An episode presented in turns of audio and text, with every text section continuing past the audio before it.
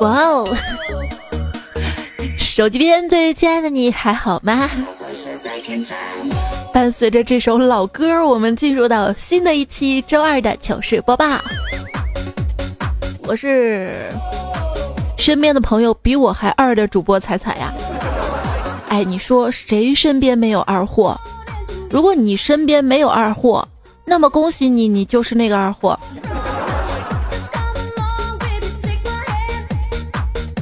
那天我看到一个陌生的哥们儿鬼鬼祟祟的跑到我们单位门口的无花果树下面驻足凝望，我心想：哎呀，又是来偷我们无花果的，就想上前阻止他嘛。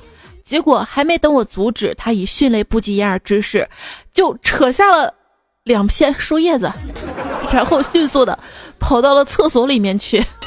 当时我就石化了，瞬间就选择原谅他了。这样的操作也行啊。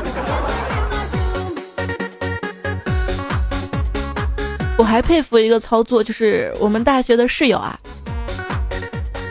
他有个特别搞笑的习惯，就是每次关音乐之前要大叫一声“某某闭嘴”。就比如说他正在听胡夏的那些年，然后听累了想睡的时候就会喊“胡夏你闭嘴”，然后马上按下暂停键，整个寝室就鸦雀无声。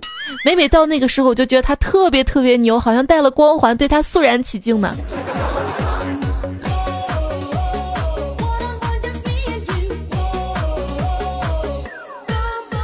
在宿舍啊，说无聊的时候呢，就会有同学放歌。那个时候大学宿舍，呃，有一位室友放了陈奕迅的《十年》嘛，怀抱既然不能逗留。啊，每次放这首歌的时候，我们一位逗逼室友就会跟着唱：海豹鸡蛋不能逗留，海豹鸡蛋不能逗留。我以为他就是一个吃货，故意唱错的哈。直到有一天，他终于忍不住了，就问我们：“哎，海豹跟鸡蛋为啥不能都留呀？” 后来就让他上网去搜歌词啊。所以说，当你听不懂的歌词的时候，你赶紧去自己去搜啊。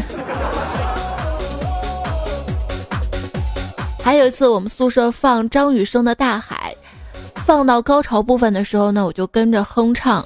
如果大海能够带走我的哀愁，我还没唱完呢，我一室友来了一句：“哟，带走你的哀愁，那你只剩下穷了。”要是杀人不犯法，我真想把他剁成肉馅儿。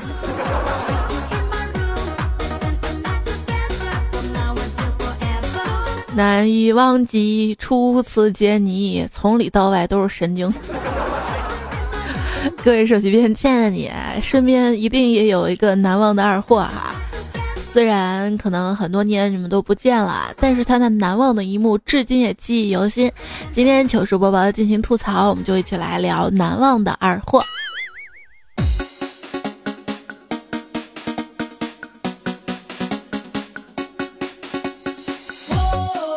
有些人吧，已经不记得他模样了，但是一直能记得他的名字。就之前认识一个妹子叫凌晨，她说她是因为姓林嘛，又是早上生的，所以就叫凌晨。我说你爸给你取名儿真随性啊。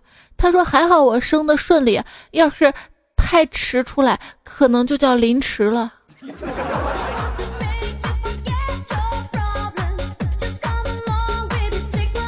初中还有一个女生呢，叫许一竹。拼音简写就是 X Y Z，她一直都引以为傲，觉得自己的名字缩写很帅气，就在自己所有的文具啊、课本上都写的是 X Y Z 三个字母。只要有一天班长拿起他的一支铅笔，看到上面刻着三个字母 X Y Z，慢慢的念叨：“小淫贼。”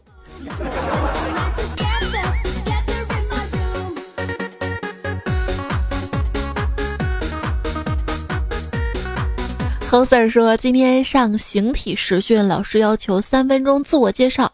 平时一个非常孤僻的女同学上台，她说：‘大家好，我叫……这个不重要。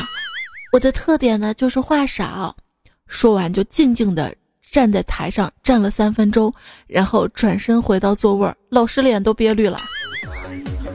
这位同学，你就是在浪费课堂时间。”哎，项目老师也在说这句话。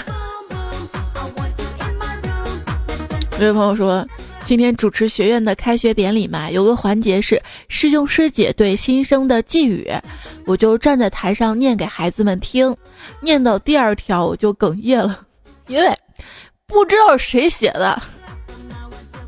猥琐发育别浪，这是很好的祝福呀。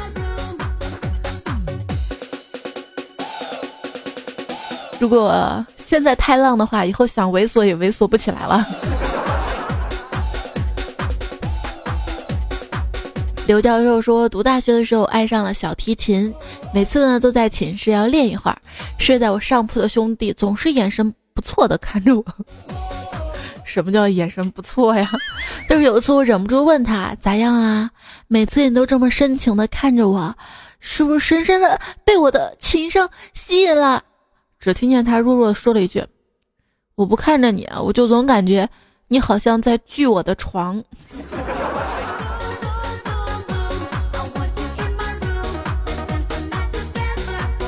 好朋友说有一哥们儿是满族人。我们刚上完近代历史课，讲到了辛亥革命。刚到宿舍，这哥们儿就高喊了一声：“驱逐鞑虏！”我们还没有反应过来啊，自己就来一句：“哦哦，我我我就是大陆。”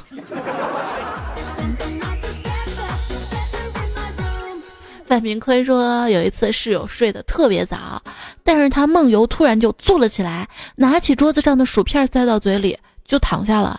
没半分钟就被呛醒了，我们爆笑，他一脸懵逼。小白说，前几天隔壁寝室着火了，我室友呢为了新买的显示器不被大火烧坏，就直接把显示器从二楼窗户给扔了下去，扔了下去。第二天问他当时怎么想的，他说，沉睡中被惊醒的人，总是不那么冷静。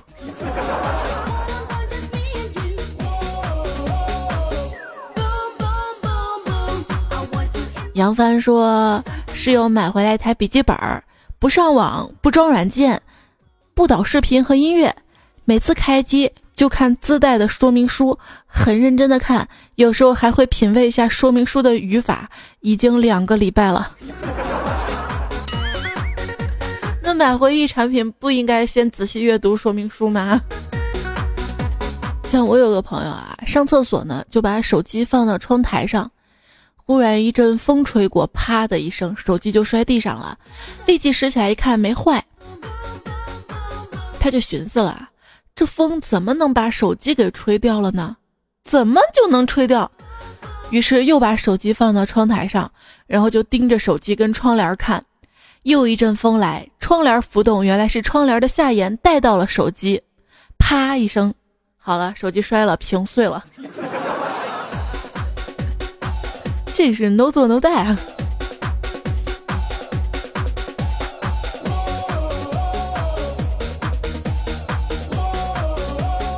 小豪说：“想起高三复习的晚上，大家都挤在一个安静的图书室里，认真的复习。坐在我对面是一个清秀的戴眼镜的女生，正微微的低着头看书。突然听到地板裂开的声音，咔咔咔，紧接着伴随着一声响。”以为要地震的我猛地一抬头看，原来他活动了一下脖子，结果脖子卡住了。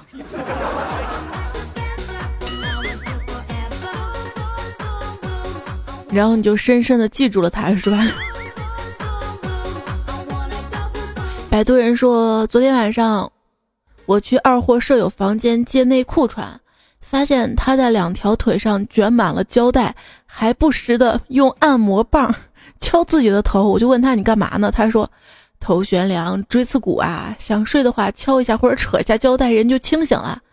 但这个不是重点啊，重点是他半夜的时候突然过来说太疼了，胶带扯不下来了。于是我就帮他扯了一晚上的胶带。现在上班打瞌睡的我很想把他炖了，反正反正他身上的毛都清干净了。胶带脱毛大法好啊！这个女生经常会用一些脱毛的办法，就有一种脱毛法叫蜜蜡脱毛，谁用谁知道。扯死了。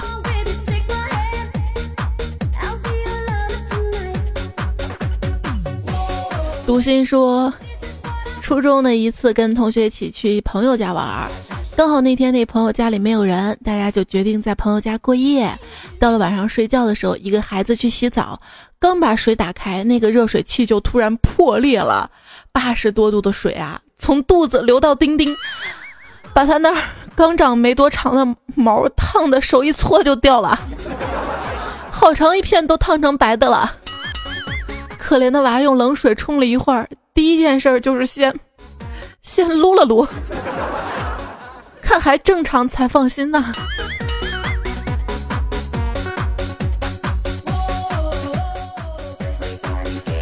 然后就从此难忘了哈。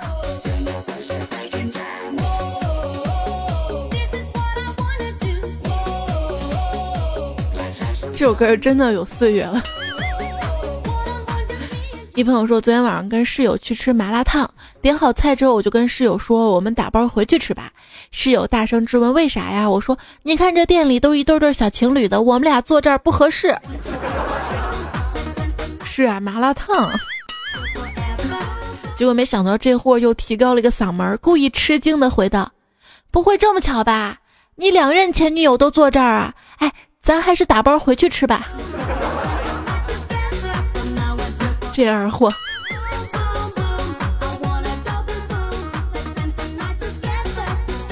他说：“一室友刚交了一个女朋友，这两天呢，他们居然吵架了。我去劝架，室友说没事儿，这娘们儿就无理取闹。”我还没接话，他女友一气大喊道：“我无理取闹！”然后跟我说：“你是不知道，肚脐眼都能满足他。”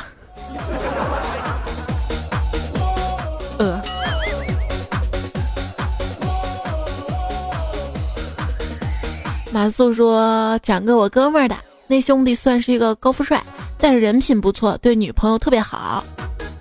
一天去女朋友学校接她吃饭，开着他的小宝马。”正在车里坐着抽烟等人的时候，有个妹子以为这哥们是来撩妹的，便出现了以下的对话：“帅哥，搭个车呗。”可以想象一下，一大胸美女把头伸进你车窗的场景。去哪儿啊？南湖。兄弟看他一眼，说了一句让这姑娘再也不敢放荡的话：“二十。”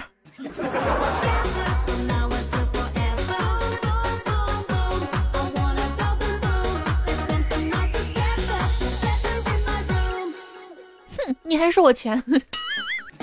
万一他这么想了呢？薄荷心说有一二货室友，人长得还不错，就是女人缘差了点儿。今天我跟他在回寝室的路上，迎面来了一女的，嗨，帅哥！本以为他春天来了，谁知道这货回了一句：娇爹干啥？哎，注定单身呐。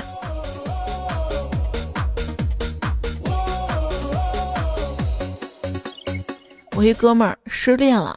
空见朋友圈、微博上天天刷屏，我就逗他，我说你失个恋不要整的全世界都知道，天天秀。结果他说，哥不是在秀失恋，哥是在秀哥有过女朋友，给你们这些没搞过对象的看。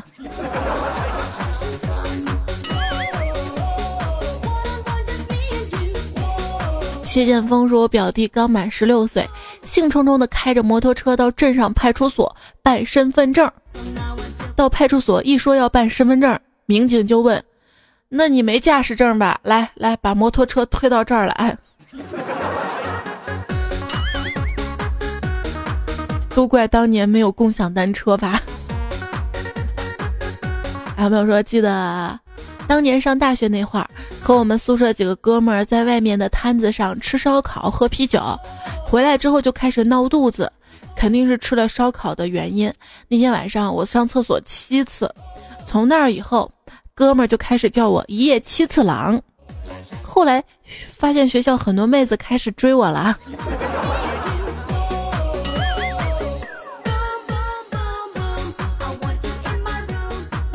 他们是没有弄清原因。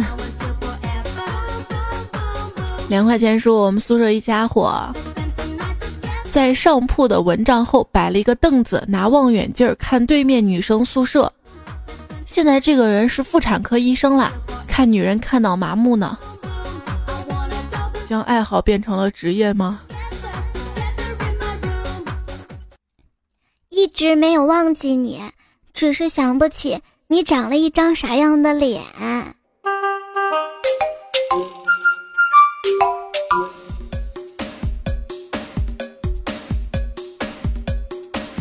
糗事播报，继续来播报大家身边难忘的二货。尚华英说，我们宿舍一哥们儿人很瘦，大一的时候我们一块儿去献血，献过血的都知道啊，献血之后会发酸奶面包之类的。轮到我这哥们儿啦，医生一看他那小身板就说：“你献血啊？”哥们儿听火了，我不献血我来干啥呀？医生沉默了片刻说：“小伙子，你想吃啥你自己拿吧，拿完赶紧走，啥时候吃胖了再来。”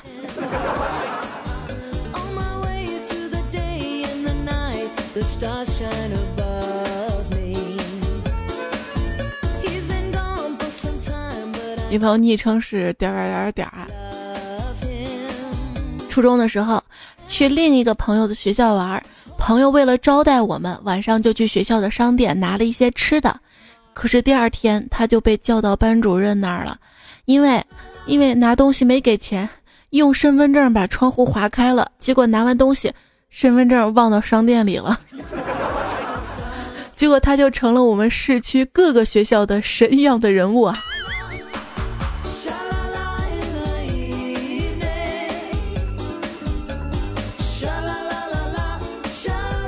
还有一朋友昵称是一个表情哈，他说：“篮球场上一个人脱臼啦，众人打算送到医院，一个二货说别动别动，我学过怎么接。”只听咔嚓咔嚓几声，众人惊奇，也不顾当事人的惨叫。大赞能人啊！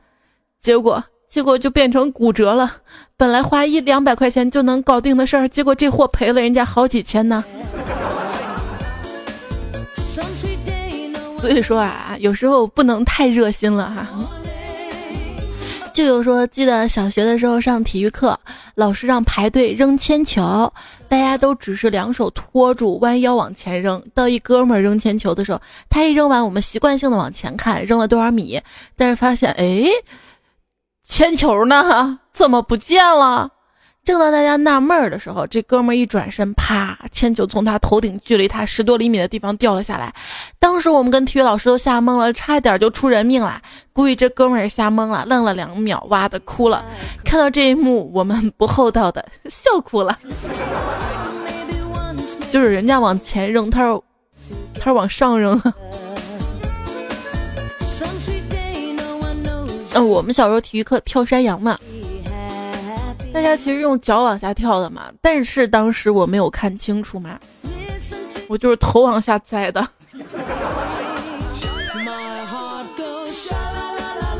我觉得受电视上体操的影响。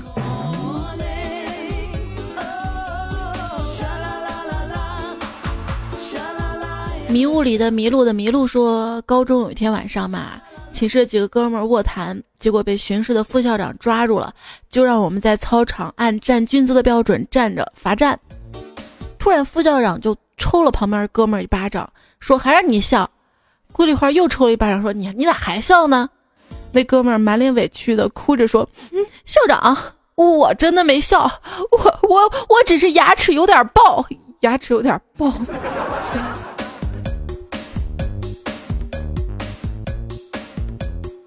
嘴都合不拢那种吗？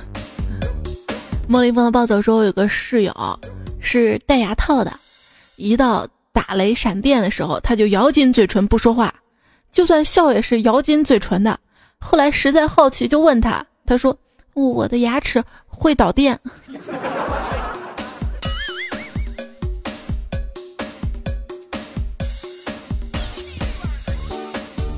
我记得我大学一个室友啊，喜欢看玄幻小说，在一个电闪雷鸣的夜晚，他突然爬起来走向阳台，我以为他要去上厕所啊，但是他走到阳台前，大吼了一声：“请问哪位道友在此渡劫？可否需要在下帮忙护法？”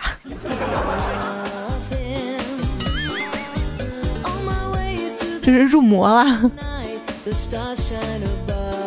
李可白说：“今天有几个单位到学校来招聘，二货舍友早早的起床，拿着简历站在会场门口，各单位主管前来会场，这二货就拦着门，不要挤，不要抢，来来来，人人有份儿。喏喏喏，这我简历，领完就可以进去坐下了。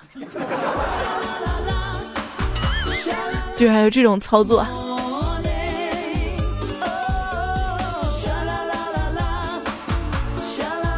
为啥每次听到这首歌，我脑海当中都会回荡四个字儿：好迪真好。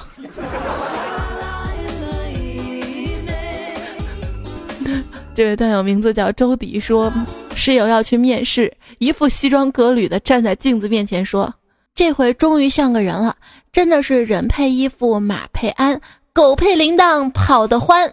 ”听到这儿，我默默的把手中的铃铛给他递了过去。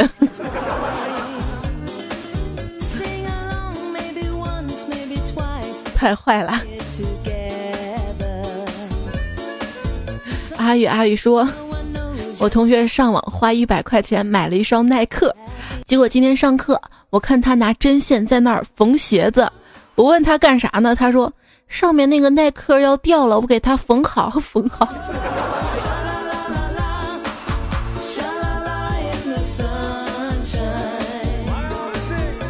还有上课拿到胸口缝鞋子不臭吗？您的意思说。大学的一二货舍友，每次吃完饭擦嘴的纸用完装口袋里拿走。路上我问他为什么擦完要装口袋里拿走，这货说：“用纸不要浪费，这次用完带走，下次吃饭的时候还能继续用。”这不是高潮。这二货又继续说：“什么时候饿了可以拿出来闻闻上面的味道，瞬间就饱了。”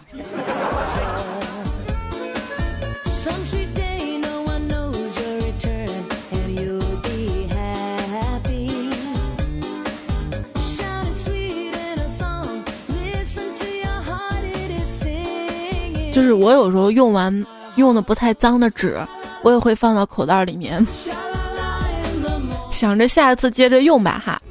结果没等下次拿出来的时候，那个纸在我口袋里面捏的已经到处都是纸屑了。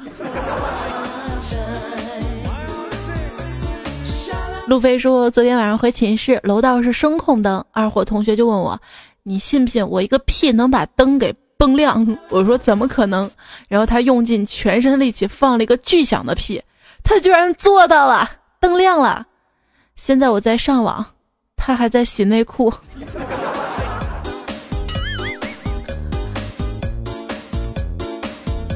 黄一杰说：“我和室友经常互整，有一次他趁我睡着跑我床头上放屁，当时我就不淡定了。过了几天，我就在厕所的卫生纸上撒了方便面料。”我永远忘不了他掰着屁股对着风扇呻吟的场景啊！唯一说，公司办公室一个同事放了个屁，特别响。靠他最近的另一个同事要报复，也放了一个。他努力的面红耳赤，咬牙切齿，还是没憋出来。人倒是晕了，怎么都叫不醒。送医院，最后确定是脑出血。憋个屁憋成脑出血，你敢信？老板是咬着牙在工伤申请上签的字儿啊！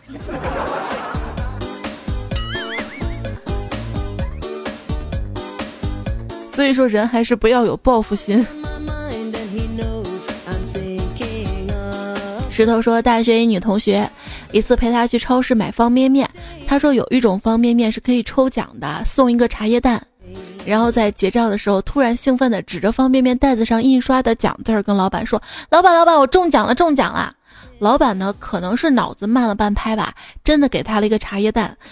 等他所有东西都结完账了，那老板才突然反应过来，说：“那不是中奖吗？要要不我得看你袋子里面的卡片呢。”然后那同学红着脸跑了，留下我尴尬的把钱给付了。我想问彩彩姐，这都好几年了。买方便面的钱他都没还我，怎么办？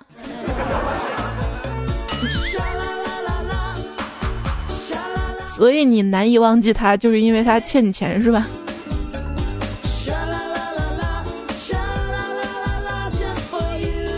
别有洞天说，我都快被逼疯了。一个室友以前不常洗澡，被我直接指出身上有味儿之后，现在几乎天天洗，但他。都是在我回到宿舍之后，立马收拾衣服进卫生间。我也是醉了，真是造孽。我跟他提过，他说：“哎，我也就看到你才能想起洗澡啊，咋我这成了别人心理阴影了吗？哎，又得等到十点才能洗，就是每次得等他洗完才能洗哈。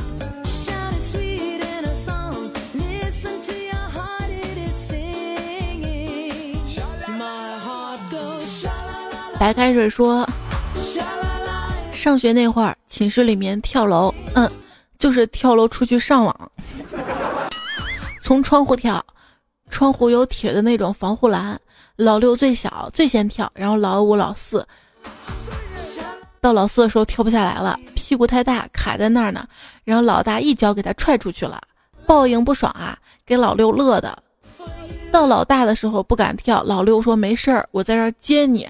然后老大硬着头皮跳了一屁股坐在老六的脑袋上了。那天我就记着他俩没有跟我们去上网，去诊所包扎了。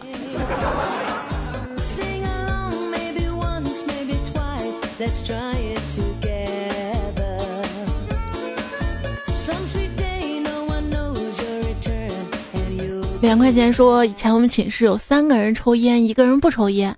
我们抽烟，哪怕天再冷，他都要把窗户打开。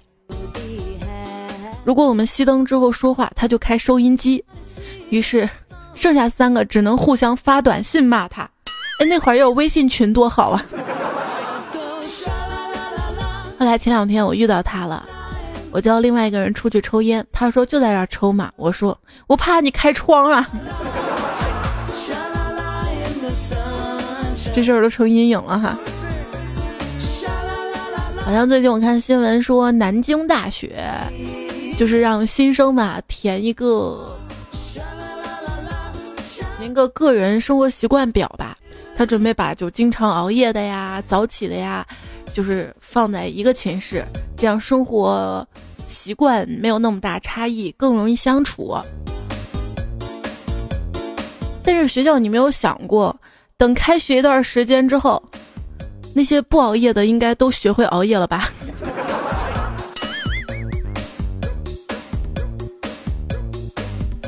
季建峰说，上大学时候，同宿舍有个家伙，乡土气息比较浓厚，还很迷信，经常找路边算卦的老头聊天，因此常被嘲笑。这种情况持续了半年，就彻底改变了。这会每天上晚自习的时候，身边都围着一群妹子，看手相、看面相的，全班男生都尊称他为大师啊。班上总有几个迷信的啊。A U T 说：“给你讲个真事儿吧。大学时候，寝室一个妹子，每天醒来先开电脑来一盘扫雷，用来测试一天的运气。扫成功了就运气好，可以逃课。”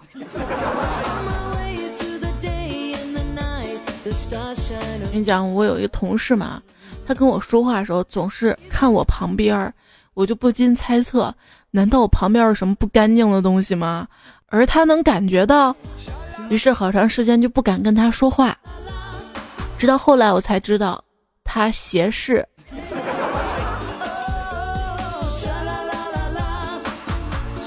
误会你了，不好意思啊。太郎说，昨天晚上一室友突然从床上跳了下来，手里捏着卫生纸，摸出打火机开始点，大家都很惊奇啊，不知道宿舍有没有什么脏东西啊。终于过了一会儿，一同学鼓足勇气说：“兄弟，你大半夜干啥呢？”室友缓缓的回过头，诡异的笑了一下，说：“火葬我儿。”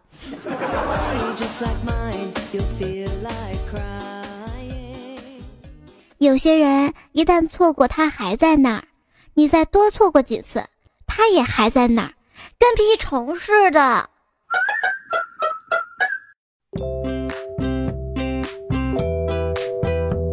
也是听到节目呢是每个星期二的糗事播报，我是主播彩彩，我的微信订阅号是彩彩，希望大家可以关注一下。新浪微博是一零五三彩彩。今天节目呢，跟大家来聊的是身边难忘的二货，可能也不在身边了吧。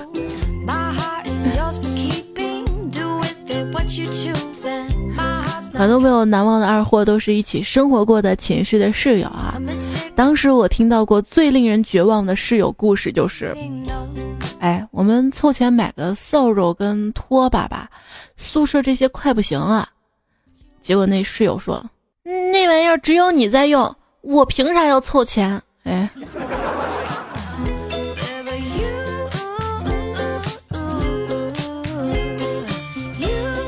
习惯性隐身说，大学时候宿舍一哥们儿喝多了，一脚踢碎了一个暖瓶，暖瓶里的热水流在地上，喝醉那哥们儿睡在那滩水里，我们拉他起来，他死活不起，嘴里说着说这床好舒服，暖暖的，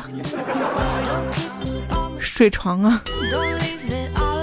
唯一说我们宿舍进了一只蛐蛐儿，他叫一声，一室友就学一声，完了来一句，你们先睡，我把他累死。结果第二天蛐蛐儿没累死，他的嗓子哑的几乎说不出话来了。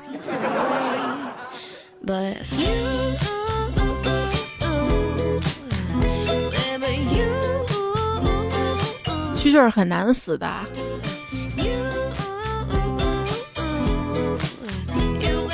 用开水。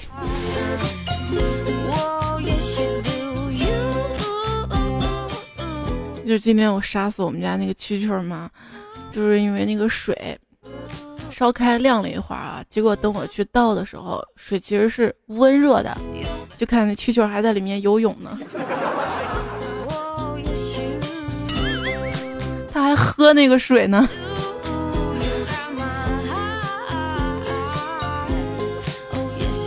木木说。开学来了个学妹，特别逗。有一次，她拿我们去毛球的东西跑到厕所里了，突然啊的一声，好疼啊！然后我们跑过去，懵了。后来才明白，他把这个去毛球的当成剃腋毛的了。我们寝室集体报销了半个月呢。哎，那个迷你彩啊，一看到我的腋毛就是，妈妈，你的头发怎么长在胳膊上？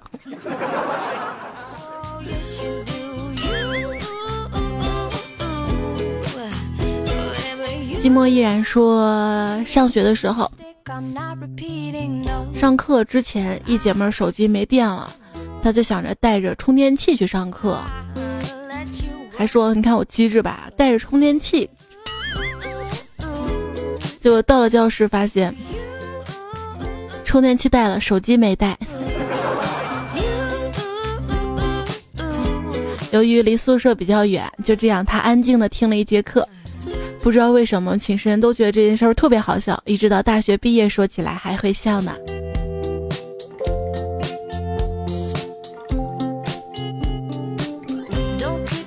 医生善良给谁看？说小时候跟我一同学吃饭，他妈带我们去，走到半路上，那同学大喊了一声“孔雀开屏”，然后就把他妈裙子给掀开了。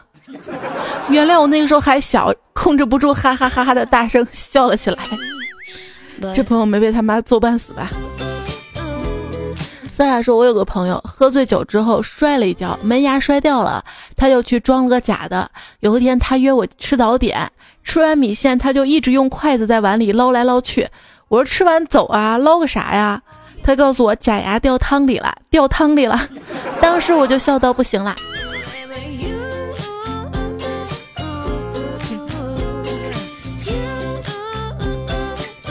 就跟我那个时候叫完牙不是带那个保持器嘛，但是吃饭的时候保持器就卸掉了吧，然后就放到一个卫生纸里包好哈，放在旁边，吃完饭拿走嘛，结果也忘了哈，就想那是用过的卫生纸嘛，就走了，就回家发现我那个牙套的那个保持器不在了，然后赶紧就去找那个饭店。然后那个饭店服务员就帮我从垃圾桶里给找出来了，然后还跟我说这个已经掉到垃圾桶里了，你记得回去用开水烫烫消毒嘛。开水一烫，那保持器是树脂嘛，塑塑料做的，直接给烫变形了。我还不如不回去去找呢。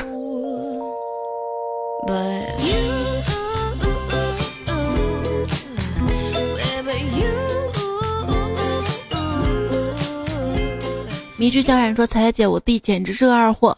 我让他去帮忙倒垃圾，他拎起一桶垃圾下楼，回来还有半桶垃圾。我问他怎么回事，他说我倒完发现楼下垃圾桶装不下了，就往回倒了半桶垃圾拎回来了。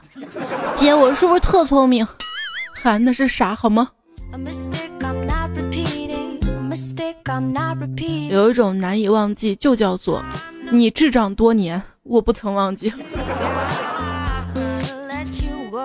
是，虽然很多朋友啊，很多年都不见了啊，而且我也知道身边的很多二货会终究离去，但是在九月十九号这一天，也希望，希望跟你天长地久。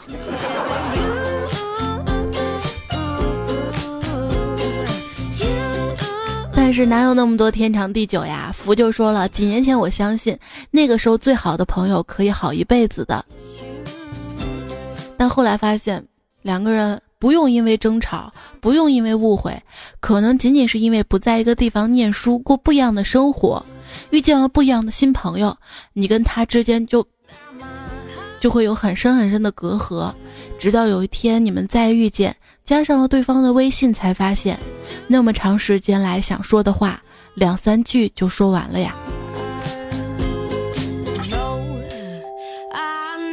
可是有的朋友，就算很久不联系，也是能勾搭上话的呀。比如说想要借钱。不过时至今日啊，跟当年初高中同学保持联络跟友谊的方式，依靠的仍然是是讲当年别的初高中同学的坏话。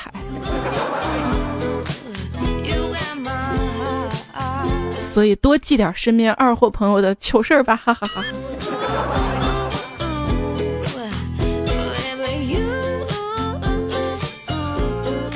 接下来来看上一期节目的留言，小猴爱吃包谷说那个像屁股的葡萄让我笑了好久。正好一个星期前我吃葡萄的时候遇到了一颗，给老婆吃，老婆说像屁股，她不吃，太巧啦。对，要看是谁的。画画小白说：“把段子中的我到底做错了什么，换成我装作听不懂的样子，就真相啦。不想交公粮的男人都活该。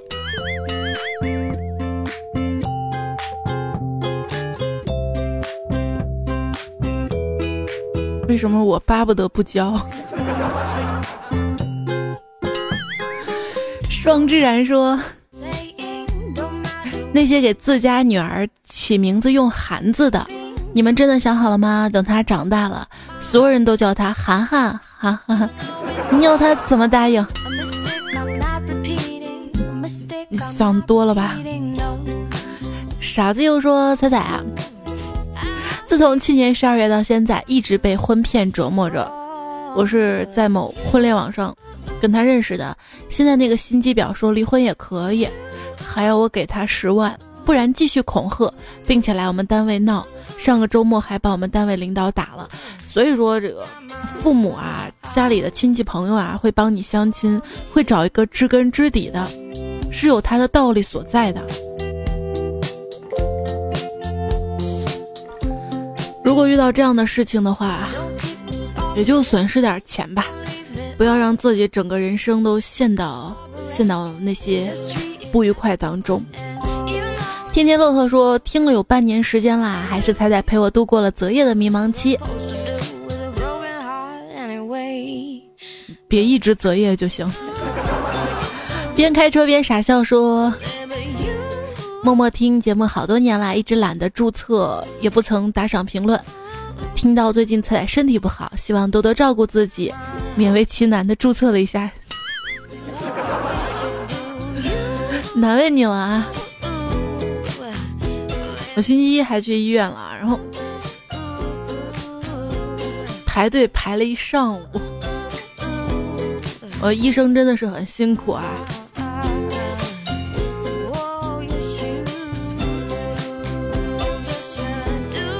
阳光从此为你停留，说彩彩听你段子已经三年了，每天晚上都听，不听已经睡不着了，这是不是病？那就听呗，对我来说这个病挺好的。就是我闺女嘛，现在慢慢长大了，会玩一些角色扮演的游戏嘛。就比如说，她会玩医生病人的游戏，比如给我看病。我说：“那我得了什么病啊，医生？”他会说：“嗯，你得了一个非常好的病。”或者要给我看病了，欢迎你来我的医院。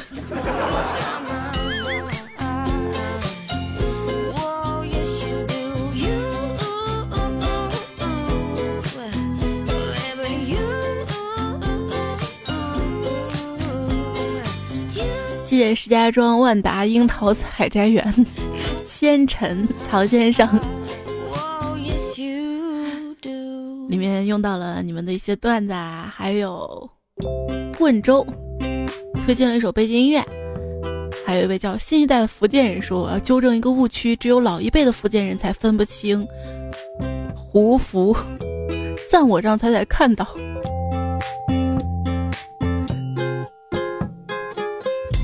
你就是外地人，然后移居过去的吗？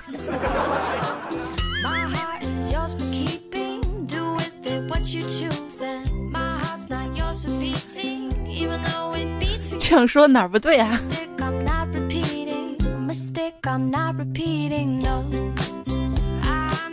好啦，今天节目就要告一段落了，非常感谢你的收听。明天，明天晚上会有羞羞吧。明天再见吧，拜拜。上期节目留留言，有人说结束怎么这么这么这么突然？那你不然让我怎样过渡？好了，晚安啊！我问彩彩，你为什么把饭做焦了？他说，我喜欢做焦点的感觉。